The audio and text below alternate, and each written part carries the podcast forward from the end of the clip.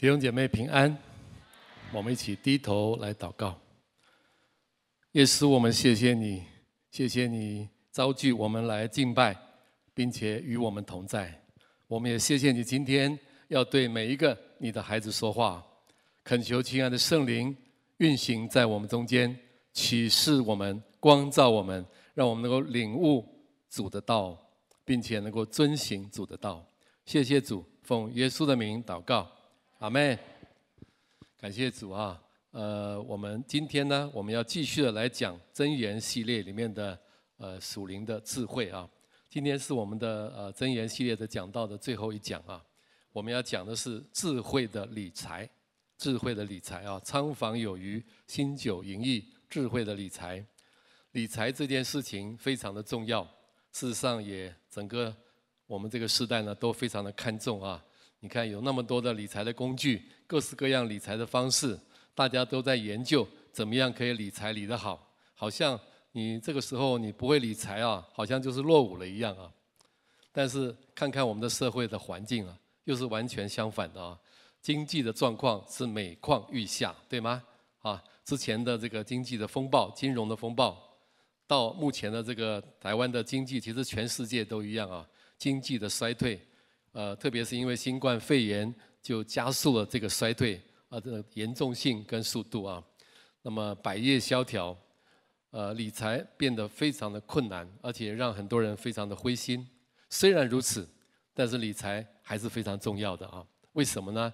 因为你看圣经里面啊，呃，我发现有人研究哈，圣经里面提到跟财务有关的、跟财务、跟管理财务有关的经文，新旧约加起来。大约是圣经的篇幅的四分之一那么多，可能很多人没有想到啊，你今天回去可以仔细的看一看，好吗？圣经很多跟财务有关，特别是耶稣啊，耶稣很看重祷告，可是耶稣讲的有关祷告的事，还没有讲的有关金钱的事有关有的多。耶稣讲了很多关于金钱的事，他说你们不要呃拜马门，对吧？啊，他说他坐在。呃，那个那个呃，圣殿的门口看人家奉献，一个寡妇投了两个小钱，一个富有的人投了很多钱。他说这个寡妇奉献的比那些富有的人还要多，等等等等啊。耶稣很看重金钱，很看重金钱的处理和管理啊。那么，所以呢，我们也要来看重啊，来要来看重。那什么是智慧的理财？什么是智慧的理财？把财要理到什么程度？才叫做很会理财呢？所谓的理财专家是不是很会赚钱，或是很会存钱？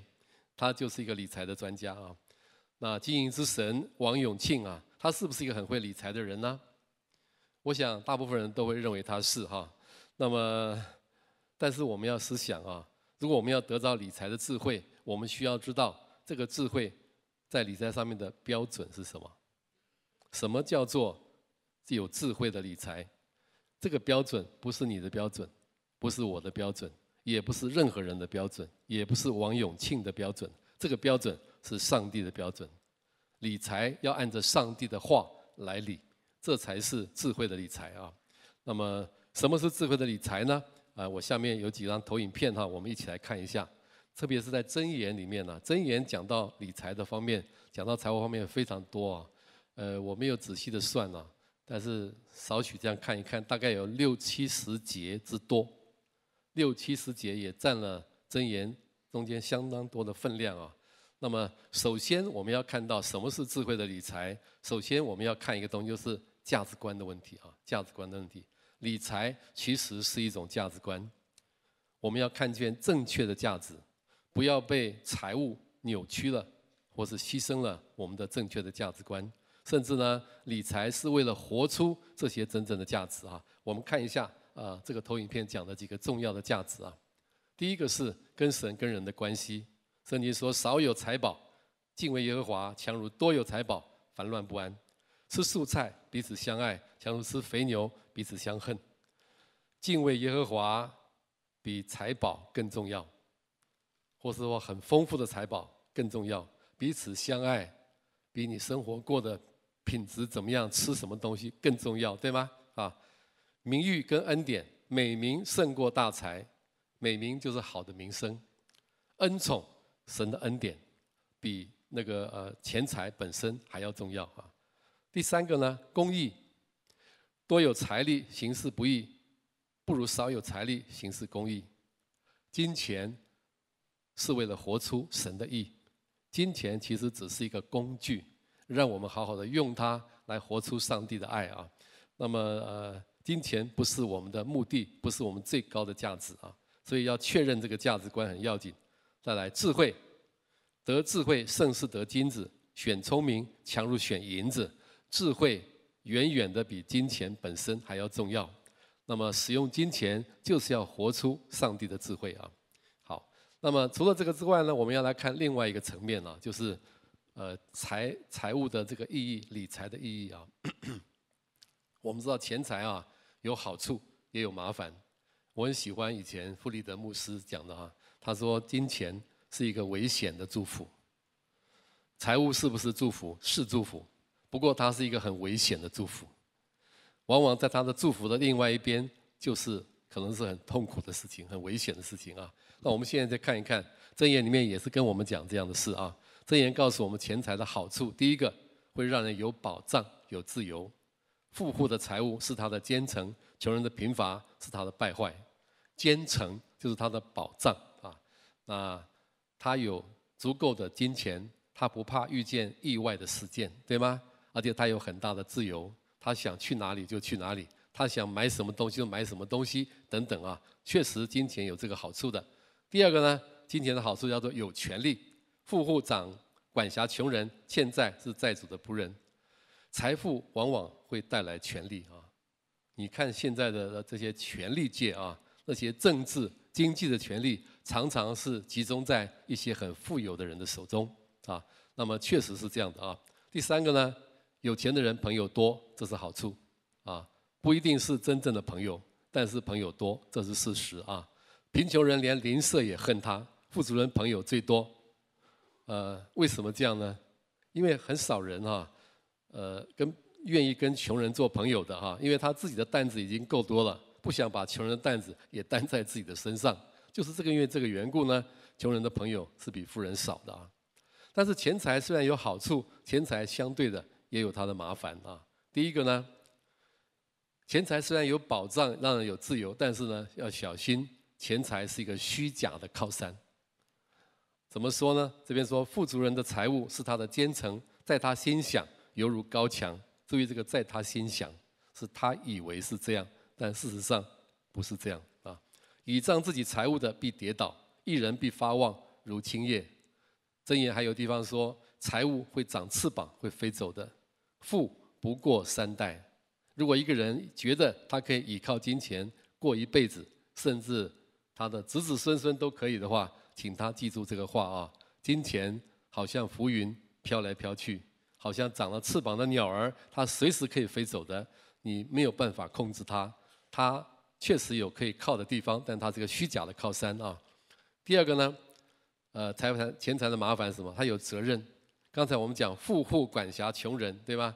现在是债主仆人。这边这个富户是单数单数的名词啊，穷人呢是复数的名词。也就是说，一个一个富富人呢，常常管辖好多的穷人，看起来他很有责任，是吧？不过不很有权利，对吗？但是权力跟责任常常是一体的两面。一个没有钱的人把自己顾好就可以了，自己吃饱，全家吃饱。一个有钱的人常常还要顾到很多的人，比方说一个老板，一个公司的老板，这个公司的营运所牵涉到的不只是他自己而已，对吗？还有很多的员工他要照顾，啊，他的压力会很大的哈。有钱的人他有一个责任，他要去照顾这个社会上贫穷的人。要不然，贫穷的人会产生社会的问题啊。那么，所以呢，呃，钱财也会带来责任。第三个，钱财的麻烦是什么呢？它比穷人危险。请注意，这边真言讲的实在是太具体了。他说什么？人的资财是他生命的赎价，穷乏人却听不见威吓的话。这个赎价是什么意思啊？呃，威吓就是威胁了。什么是赎价？就是人家绑架了你呢，你要付赎金，那就叫做赎价。没有人会绑架一个穷人，对吗？但是有钱的人是有这个危险的哦，是有这个危险的。所以这边讲说，钱财有钱财的人，拥有钱财的人是比穷人要危险一点的啊。那么第四个麻烦是贪财必有祸，贪恋财力的扰害己家，恨恶贿赂的必得存活，然后用诡诈之舌求财的，就是自己取死，所得之财乃是吹来吹去的浮云。哎，那些想要不劳而获或是用诡诈取得财物的，请记住箴言这样的话啊。呃，他说你得到的财物只不过是浮云，随时可以飘走，它很容易飘来，也很容易飘走。天上的浮云不就是这样吗？啊，好，那么最后一个呢，智慧理财的这个意义跟信念呢，所以呢，有一个智慧的祷告，也是箴言里面讲的哈。他说什么呢？他是希望不贫也不富。是中庸之道啊，他这样的祷告的。他说：“求你，呃，我求你两件事，在我未死之前，不要不赐给我。求你使虚假和谎言远离我，使我不贫穷也不富足，赐给我灵呃需用的饮食。恐怕我饱足不认你，说耶和华是谁呢？又恐怕我贫穷就偷懒，都偷窃，以致亵渎我上帝的名。这个赐给我需用的饮食啊。”另外有一个呃耶路撒冷的译本里面啊，他这样翻，他说：“求你只把我那一份的饼赐给我吃，求你只把我那一份的饼赐给我吃。”有一点像耶稣在主祷文里面的祷告，有吗？我们今日的饮食，今天赐给我们啊。这个意思是说，我不贪其他人的东西，求你把我的给我就好了啊。我不要贫穷，我也不要太富有。哇，这个祷告是非常有智慧的，他了解金钱的本质，所以他这样祷告啊。好，那么这是智慧的理财的几个信念啊。那么我也整理了另外一个部分，就是说呢，呃，理财的几个原则啊，我用四个不、四个要来表达哈。这是箴言里面非常的丰富啊，非常的丰富。四个不，第一个不要贪，贪恋之心会夺去得财的命。钱真的会捆绑人，会缠住人的啊。有一个呃，有一本书啊，叫《管理》哈，呃，不是《管家》啊。这本书里面呢，那个作者提出一个观念啊，他说呢，通常一个财务交易啊，听起来实在太美好，不像是真的，那么它就不是真的。什么意思哈？要小心，有好多人把大量的金钱投资在一个看起来很美好的一个计划里面。结果呢，很惨，那个投资失败，他所捅下的财务的黑洞，一辈子都补不完。这样的事情常常会看见，啊，所以你看见吗？贪恋之心会夺去啊得财者的命啊！不要贪，第二个不要懒，手懒的要受贫穷，手勤的却要富足。第三个不要欺骗，以虚谎而得的食物，人觉得甘甜，但后来他的口必充满尘沙。他以为是吃满汉全席呢，吃到胃子里面，胃里面通通变成沙土，会让他消化不良，而且还会生病啊。那么不要急，人有恶眼，想要急速发财，却不知穷乏必临到他身。我发现有很多人想要发财的人，想要不劳而获，想要投机的人，最后的结果都是很惨，不但弄不到钱，而且连他现在所有的也都没有了啊。那么不要急啊。那么理财的有几个要字啊？第一个要施舍，好施舍的必得丰裕，滋润人的必得滋润。不但不要贪财，反过来说还要能够施舍。哎，这是呃箴言里面给告诉我们一个理财的智慧啊。第二个要勤劳，不要懒惰，要勤劳。手懒的要说贫穷，手勤的却要富足。第三个要诚实，不要欺谎。要诚实，因为诚实人必多得福。想要急速发财的，不免受罚啊。第四个要踏实，不要急啊，不要想不劳而获，要踏踏实实的工作啊。不劳而得的财必然消耗，勤劳积蓄的必见加增。呃，有一本书，这自信哈，自信这本书的作者呢，他呃写了一个他花了很多年。调查的一个结果非常有意思哈，啊，这是一个美国的作者哈，他对美国他调查了一千五百位男女，持续了二十年二十多年的研究啊，从那些人二十岁到四十岁，研究他们有关呃财富这一方面，他们的财务这方面啊，他发现其中只有八十三个人后来成为百万美金的富翁，那么一千五百只有八十三啊。他发现这些人呢，都合乎一个原则，什么原则呢？他不会把赚钱当作目标，那些把赚钱当目标的，反而会失去钱。他发现这些人呢，都是踏踏实实的工作，不以钱为目的，他反而致富了。那么这些人呢，他们没有一个人，这八十三个人没有一个人立志要富有，他们没有一个人立志这一辈子就是为了赚钱啊。但是其余的人呢，都曾经在某个阶段很想要快速的致富，但是都没有成功。那么另外呢，反而这八十三个人呢，很早就下了一个决定，一个决志，专攻某个他喜爱的领域，然后在那个领域中间呢，变得很精通，就是他有专业啊。他们用了十五到二十年的时间，只是忙于自己所喜爱的事，在这件事情上面呢，越做越好，不知不觉他们富有起来。而且很有意思的是，他说这八十三个人中间有百分之七十到八十都是为别人做事，领一份薪水的人。我不是说哈自己创业就不好啊，我是告诉你说，这些踏踏实实工作的人，对吗？他们是理财的非常好的策略哈，踏踏实实的。好，那么好，第三个部分呢，我也要讲，就是根据呃箴言里面告诉我们的智慧理财的结果。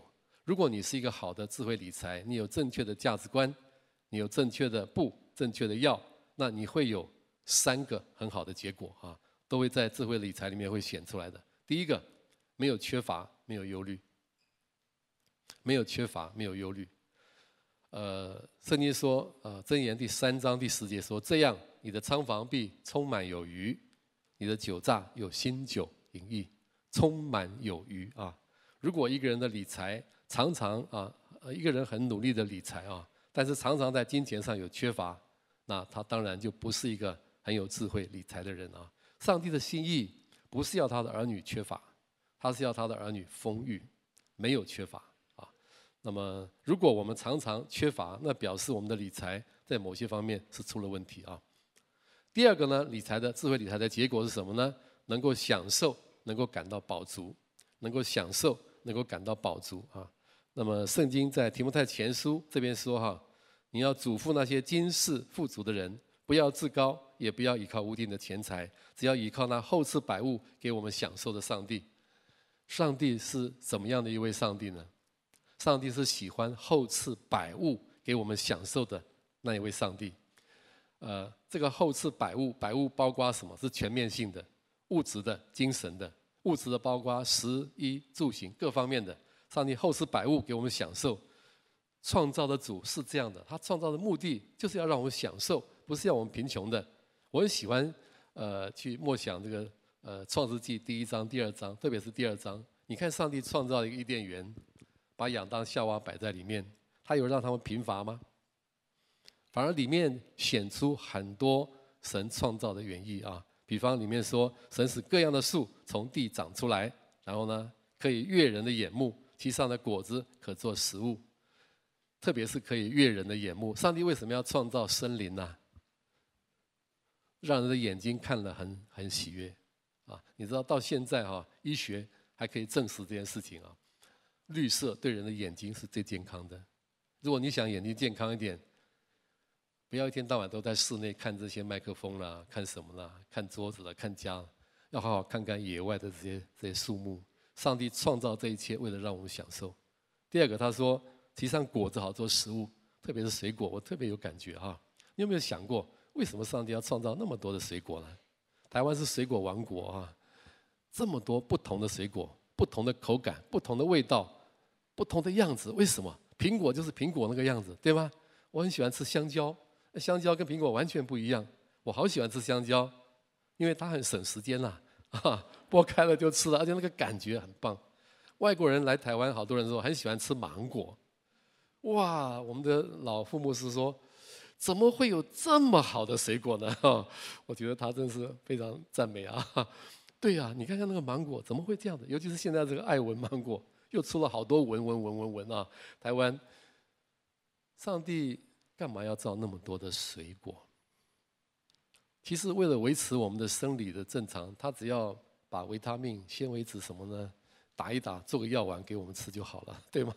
他干嘛要造那么漂亮的水果？你知道上帝创造的本意是要让我们享受吗？他是要让我们享受吗？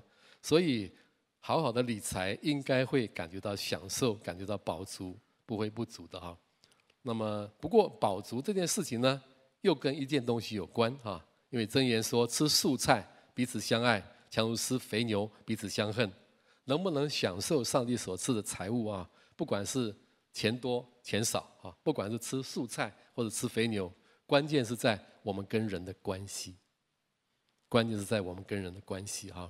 那么，如果我们拥有很多的财物，可是我们跟身边的人争吵，那我们还是呃没有一个很好的理财的能力哈。好，那么智慧理财的结果，没有缺乏，没有忧虑。能够享受，感到饱足，啊。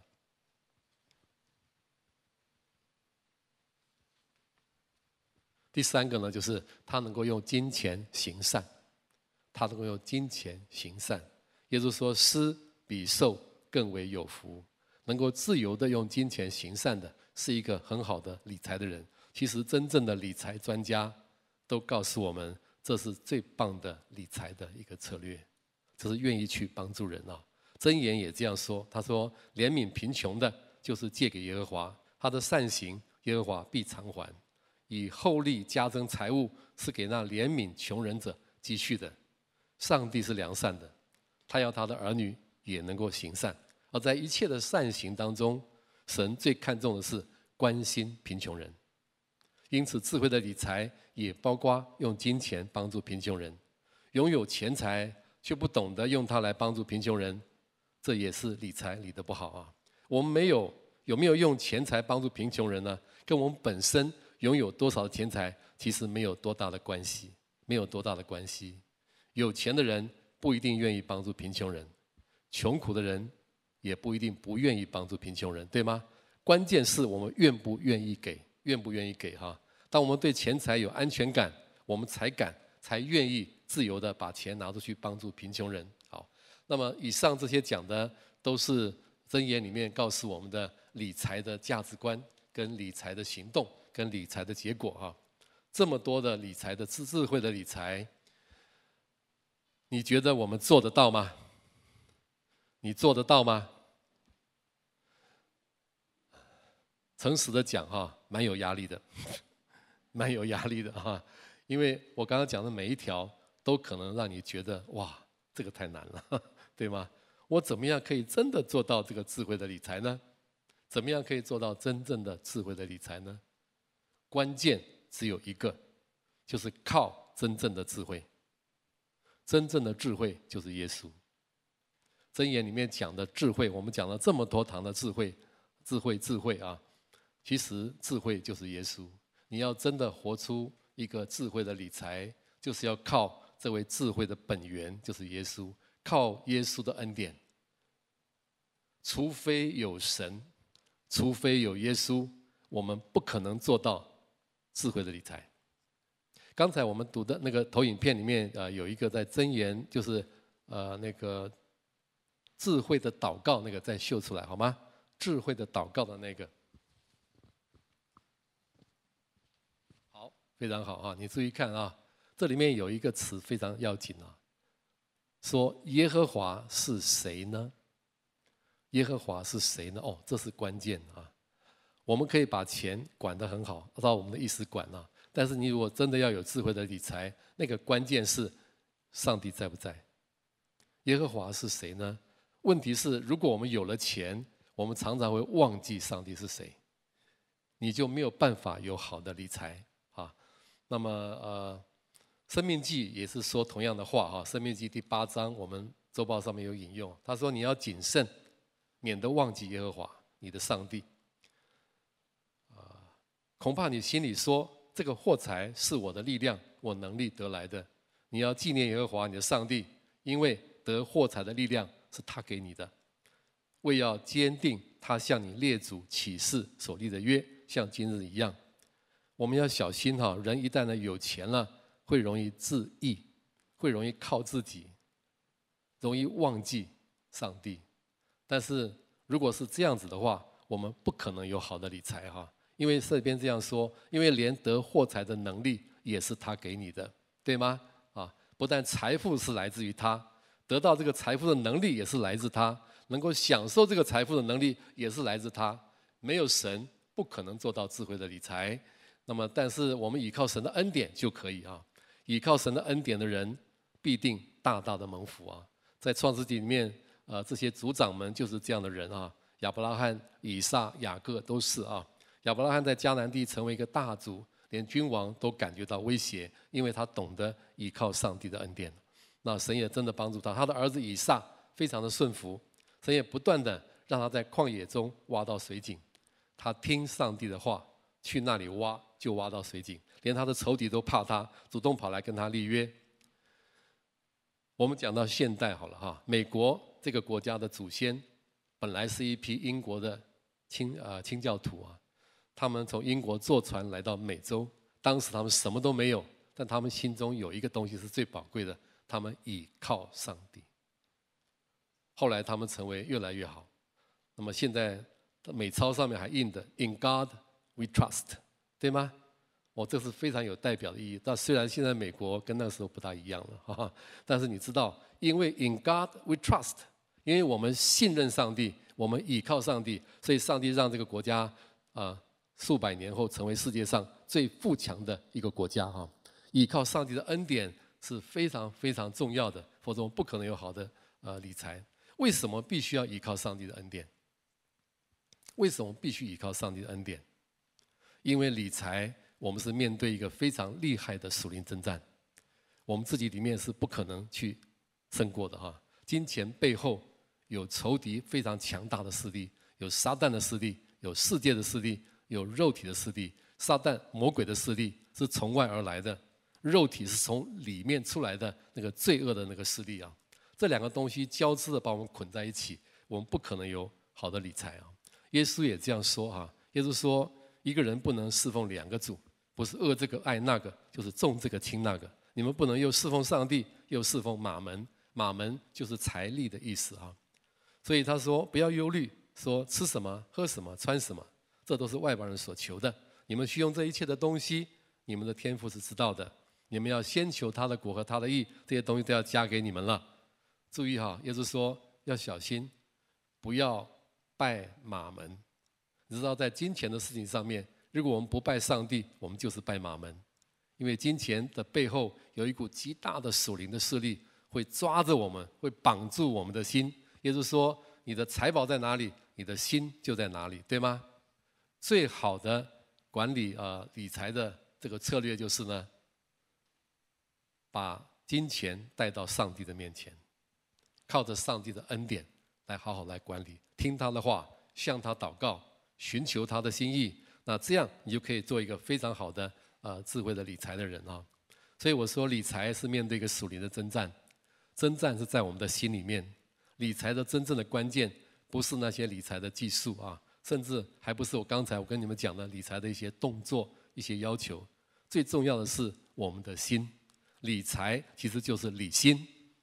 那么耶稣呃，所以耶稣这样说，他告诉我们一条很好的理财的道路。他说什么呢？你们要先求他的国和他的义，这些东西都要加给你们了。什么是神的国？神的国就是神的主权。我们要先求神的权柄，神的主权降临在我们身上。神的义是什么？神的义就是神的爱。我们的心里面要求神的义，要求神的爱充满我们，并且呢，要活出神的爱。这就叫做先求神的国和神的义。这个属灵的征战，我们靠着自己的力量绝对打不赢的。我们需要来到上帝的面前，接受上帝的权柄，接受他的爱啊。让上帝完全的掌权，让上帝完全的掌权，这就是得胜的秘诀啊！先求神的国、神的意的意思就是完全的相信，并且接受神的主权，并且让神在我身上掌权。那这样你真的可以脱离财务上面的忧虑、捆绑和一切的控制。所以关键是献身，献金、献钱的背后的那个关键是献身。我们把自己。把这个金钱的主权完全的奉献给神，这样你就可以做一个很好的管理人啊财务呃智慧理财的人啊。所以就是为什么进食祷告对管理金钱非常有帮助，进食祷告对管理金钱非常的有帮助啊。那么，因为进食祷告基本上就是把自己奉献给上帝，把自己交在上帝的手里面。很多人经验到进食祷告带给他一个非常好的呃一个管理金钱的呃一个结果哈。那不但是这样哈，还有一个呢。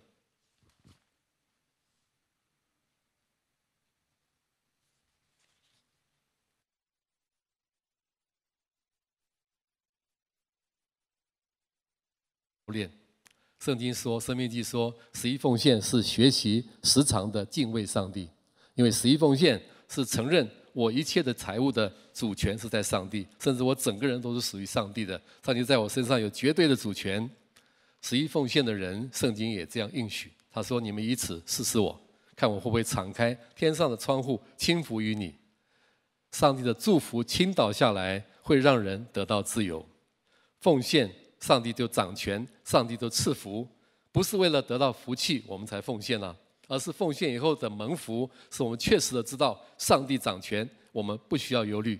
不但是十一奉献，我们今天引的经文里面讲的，呃，初熟的土产也是一样啊，以初熟的土产献给耶和华的，这样你的仓房必充满有余，你的酒榨必有新酒盈溢。这样奉献的人会惊艳到神的能力，会惊艳到奉献里面的自由，会惊艳到奉献里面的丰富和喜乐啊。那么我我讲两个例子哈，我自己一个例子啊。呃，我记得我在我读神学院的那个时代啊，神学院那个时代是很久了啊。那个时候的呃薪水并不多啊。呃，我那时候的呃助学的钱呢，一个月我记得只有几千块啊。呃，那个时候的生活开销也没有很大。有一次在主日崇拜的时候，我有个感动，要为某某人奉献，还有个数字的几千块啊。那那个感动实在是让我非常的紧张哈。我一直再三的确定是不是上帝跟我说的，但是我祷告祷告，我觉得是，但是就很为难了，你知道吗？几千块大概是我那个月的呃生活费的一大部分呐，呃。我当时就做了一个很有智慧的决定，就是好吧，刚好我身上有那个钱啊，也很不巧啊，我就拿一个信封放进去，没有跟任何人商量啊，我就写上耶和华以勒啊某某人，就这样。那时候真理堂还蛮流行这样的事情，就是你为某人奉献的时候，写上他的名字，写耶和华以勒，然后呢，呃，我们的管理财务的童工就会把那个去拿给那个人，因为他也不晓得谁奉献的，我故意写的很工整。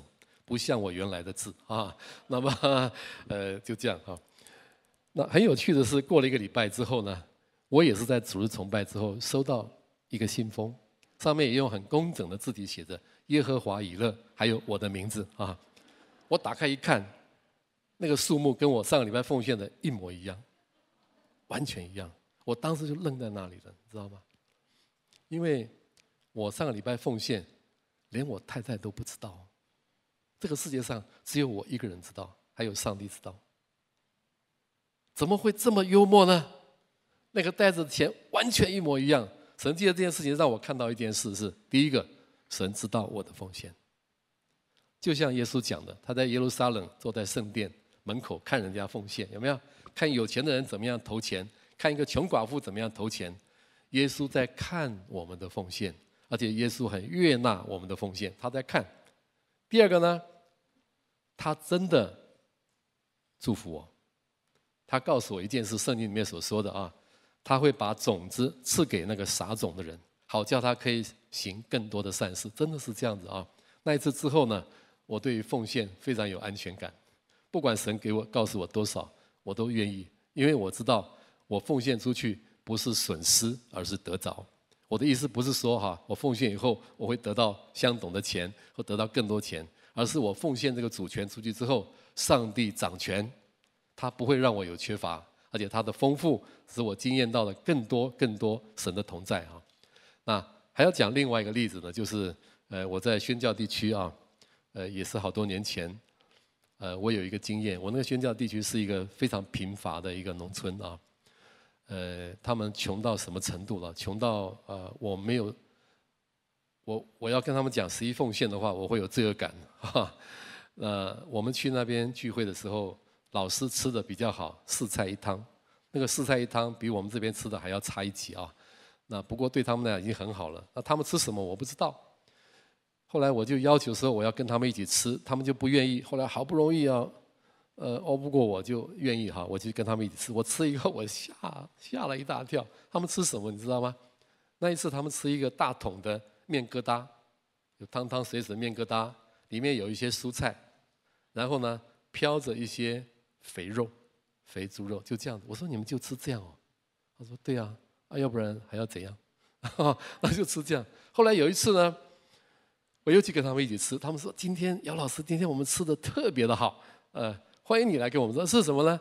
吃那个干饭，一大桶一大桶的干饭，每个人呢用个大碗公哈，再扣过来这样的高起来的大碗公给我，我吓死了，这么多干饭我可以吃好几天呢，啊，那么他们都是就吃完，因为他们都是呃务农的哈，农夫了，吃的很多。然后他们的菜是什么呢？一桶一桶的那个炒的黑黑的田螺。”黑黑的，很辣，味道很重，啊，你知道我是我是不吃田螺的，那一天呢，硬着头皮就吃吧。那一天我吃的田螺对我来说是空前绝后的多，不但空前也绝后了，我再也不吃了 啊。那么他们就是这样子一种一种情况啊，所以后来我有感动要跟他们讲十一奉献的时，我真的有这个感，我我不晓得怎么开口哎，哎。但是那个感动很强烈啊！我还是教导他们从圣经旧约新约，告诉他们十一奉献是上帝的心意啊！十一奉献是把自己的主权交给上帝，等等等等。我我讲了很多，呃，讲完之后呢，他们都是传道人啊，他们都是带几百几千人的传道人。他们这一屋子的人看着我就说：“姚老师啊，你讲了，我们承认这是圣经的教训，这是神的心意。不过。”我们没有办法做。我们如果回到我们的教会牧区里面去传讲这个真理的话，会被人家用石头打，人家会说你们是神棍、宗教敛财啊 等等等等。他们已经穷到那个样子了，我们说不出口要十一奉献呢。啊，我了解啊。不过他们又讨论讨论，最后他们说：好吧，这样子呢，我们传道人中间来试着做做看，这样子啊，先不要去牧区讲，免得被人家打。那么他们就做。后来我回来过了半年，我再去。我去的时候，心里面最关心的就是这件事情啊。我很想问他们说：“哎，你们这半年做的如何啊？”我是战战兢兢的，没有想到我问题还没问呢，他们就一个一个站起来跟我做见证，迫不及待的做见证。他们说什么？他说：“杨老师，谢谢你告诉我们要十一奉献。”他说你没有办法想象的哈，我们十一奉献经经验到多么大的祝福跟神的同在。我说怎么样？他们那个牧区大概是差不多台北市到新竹这么大的一片啊，呃，有一万多人啊。那么这么大的一片的一个一个地方啊，他们呃传道人十一奉献而已。他说很奇怪了，这半年啊风调雨顺，他们都是农家嘛哈。他说我们为什么奉献那么多，我们剩下的更多？怎么会这样呢？这真是马拉基书里面说的，你们来试试我，看我会不会敞开天上的窗户。倾福于你，不但他们这个小小的教会蒙福，所有那个范围中的里面人，通通都蒙福，你知道吗？都大大的丰收。然后呢，有一个弟兄也迫不及待起来跟我说，他说：“呃，姚呃姚老师，我跟你讲，还有还有很奇怪的事，没有想过是神迹啊。”他说他是管仓库的，仓库里面放的很多米啊、面啊那些粮，一袋一袋的放的。每一次有聚会的时候，呃，他们就会拿几袋面跟米出来做饭给大家吃。他说很奇怪哈。他说：“这半年已经好几次了。我聚会完了，把面面拿出来做完了之后，呃，他就把那个锁起来嘛，哈，以后还要再补一些进去嘛。他说我奇怪了，我没有补，我打开一看，怎么搞的？我一点上一次拿出来的又补齐了。啊，他说只有我有钥匙，不可能有别人进去补齐的。如果要补，只有我知道。他说我没有补啊，好几次哦。”他进去开，哎，怎么又在那里了？哇，这个神迹是我完全想象不到的。旧约里面有这个神迹啊，寡妇有品，对吗？五品二鱼，新约的。上帝是使无变有的上帝，上帝的祝福你知道吗？多几袋米，多几袋面，没什么了不起、哦。但是了不起的是，上帝让他们看见他的同在，阿门吗？上帝喜悦他们的十一奉献，上帝为他们负责任，上帝掌管万有的主呢，他是丰富的上帝，他是丰富的上帝，他说的如何就是如何，他会祝福那些愿意把自己身心灵和钱财奉献给上帝的人，他会祝福他们，他会保证他们仓仓房充满有余，酒榨有新酒盈溢。然后呢，这个教会真的是这样，我跟他们接触几十年啊。这个教会本来是很自卑的，他们觉得自己没有钱、没有人什么的，常常要仰望外面的人帮助。可是后来这个教会因为实行十一奉献，富有起来，每一个家庭都富有起来，整个教会富有起来。他们不再依靠外援，这是少见的，在那个地区里面这么有自信的、自尊的一个教会啊！不但这样，他们还学我们去供应很多在周围的其他的教会的传道人。哇，你看见没有？这就叫做智慧的理财，靠着上帝的恩典。什么是智慧的理财？就是按照神的话语去理财的，这是智慧的理财。怎么样可以做到智慧的理财？